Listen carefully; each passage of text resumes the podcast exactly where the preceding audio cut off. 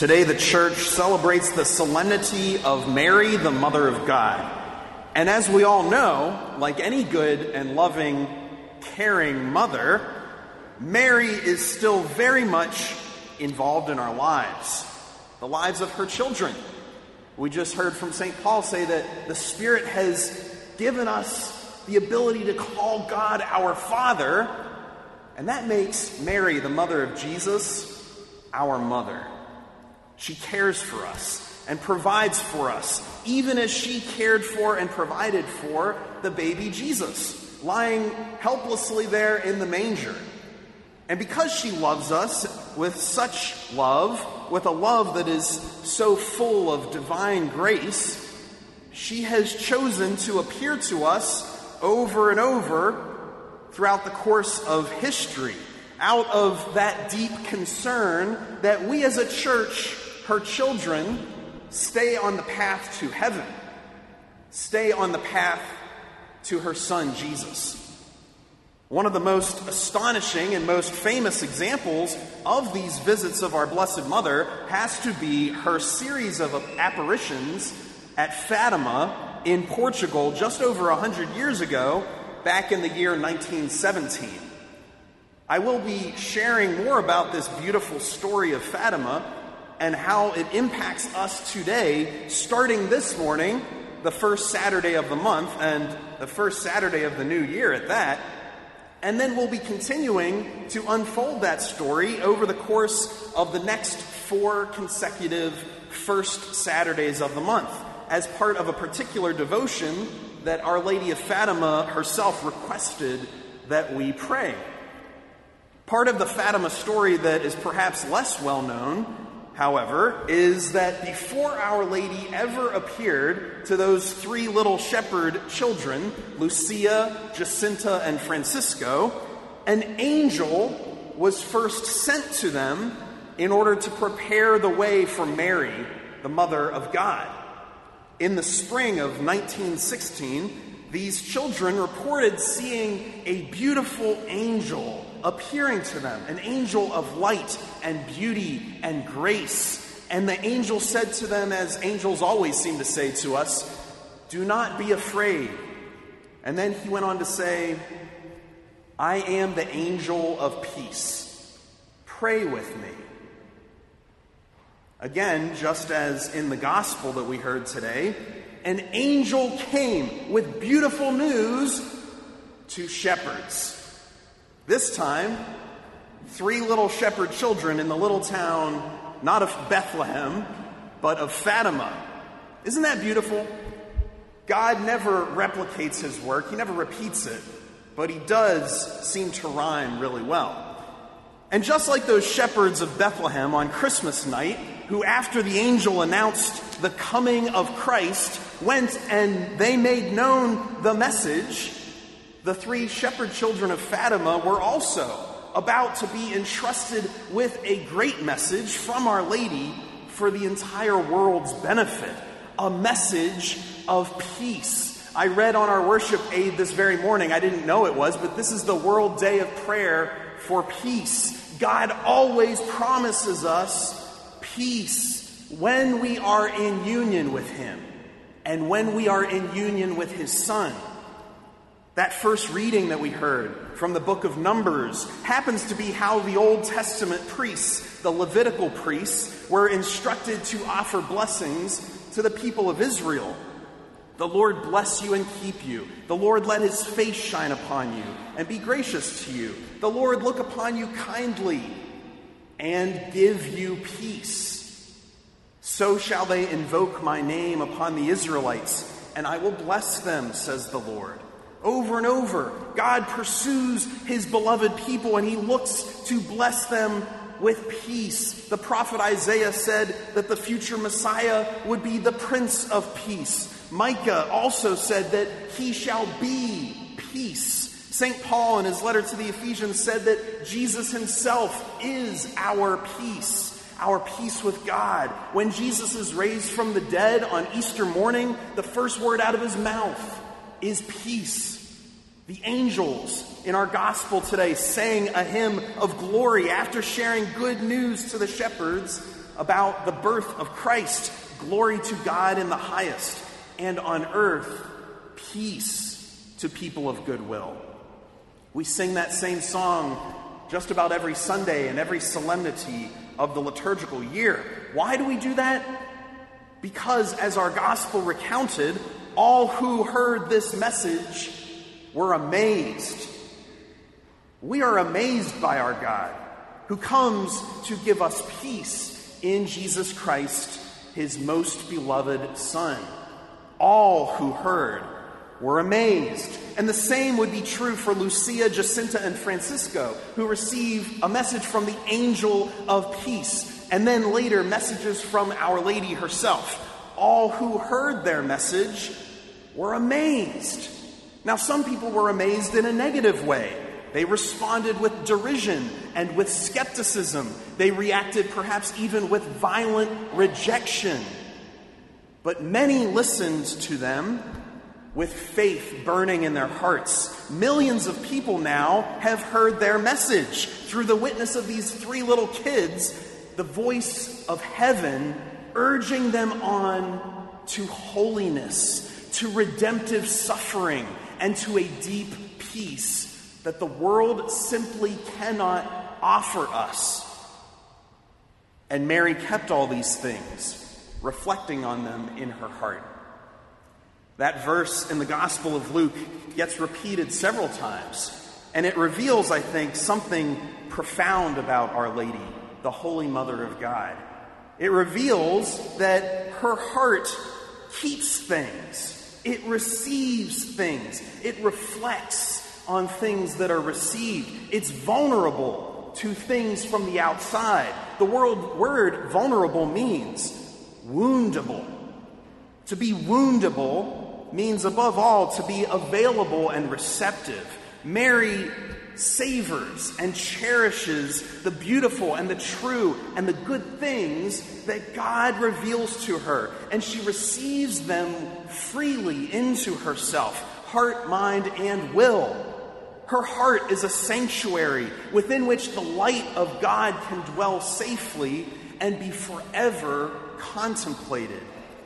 In fact, she is so woundable, so vulnerable, so available, and so receptive that the Word could take up residence in her womb. God Himself could take flesh within her. But we must also remember that this glorious fact about Mary's Immaculate Heart, that it can keep things, that it can receive things, also brings with it great suffering because her Immaculate Heart also received seven swords. The fact of the matter is, is that she also keeps and ponders all of the atrocities and all of the offenses that we commit against our loving and merciful God. She sees with greater clarity than any of us how dark and forlorn our fallen world really is, and her immaculate heart grows sorrowful. Why? Because her heart loves her children so much. She sees with terrible clarity how we offend God by our pride and our resentment, our bitterness, our envy, our greed, our judgmentalism, our lusts. An indifferent heart, a heart that is hardened by apathy and self love, would not be vulnerable, would not be woundable by all of this darkness. It's never pierced by the spiritual sickness in those around us and in our own hearts. It doesn't care, it doesn't love. Think about your own heart for a moment.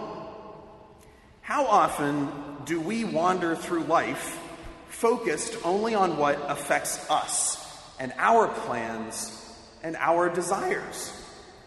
I know that I speak for myself that my heart is so often hard and unyielding, it's unwoundable.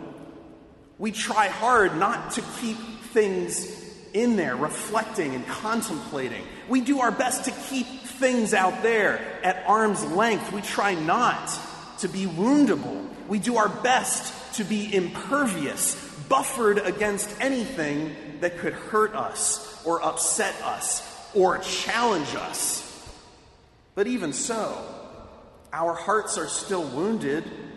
In each of our lives, there have been events, encounters, addictions, betrayals, and sins that we keep deep in our hearts, whether we like to admit them or not, whether we ask the Lord for healing and for freedom or not.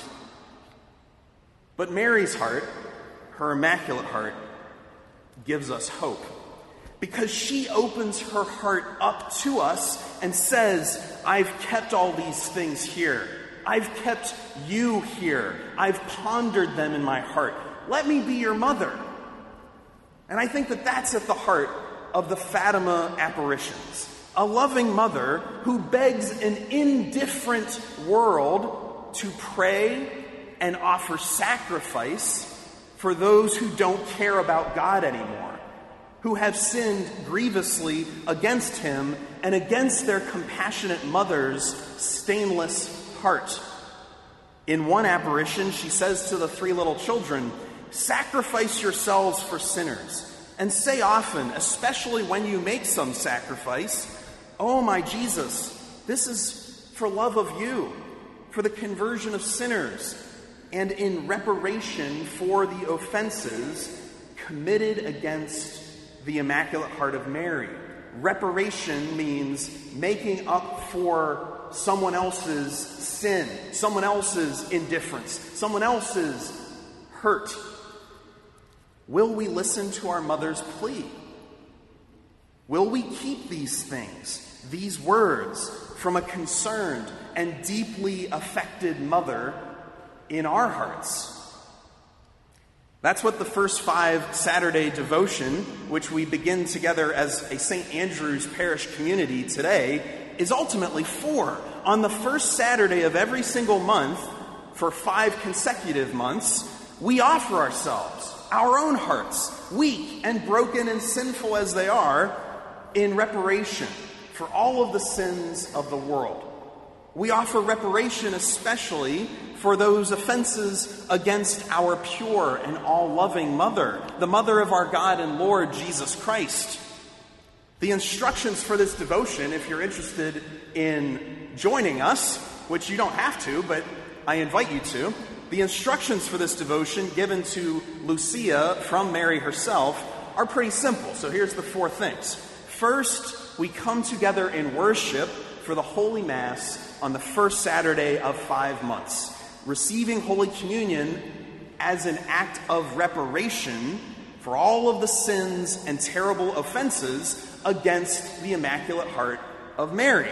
That intention is important, and it kind of carries over into the next couple of instructions as well. Second, we are asked to make a good, sincere confession in the sacrament of reconciliation, shortly before or after the first Saturday. Again, with that express intention of confessing our sins out of love and reparation for her heart.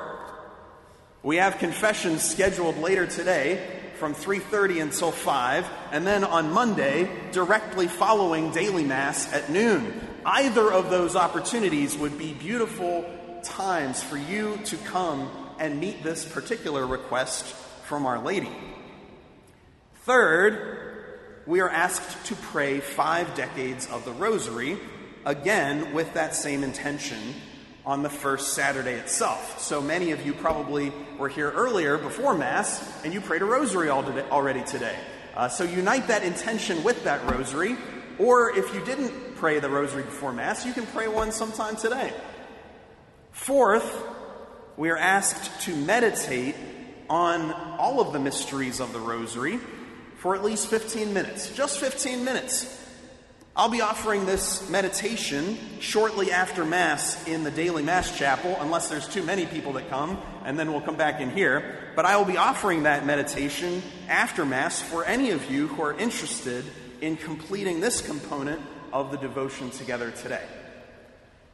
When we humbly obey and listen to our mother, God's grace is unleashed in our world, and sinners' hearts are converted. We can believe and trust this truth. In fact, our personal act of faith is mysteriously connected with whether or not real conversions and real transformations actually take place. Do you have faith that can move mountains, that can melt hardened hearts? Our Lady's words are clear pray, pray much, and sacrifice for sinners. For many souls go to hell because there is no one to sacrifice and pray for them. Imagine you can help someone encounter Jesus today, the very first day of 2022. That's amazing. So, on this solemnity of the Mother of God, let us turn confidently to our Lord, thanking Him for His love and His infinite mercy for poor sinners. He is so good to us. We can't help but pray the words of the holy angels at His birth in Bethlehem Glory to God in the highest, and on earth peace to people of good will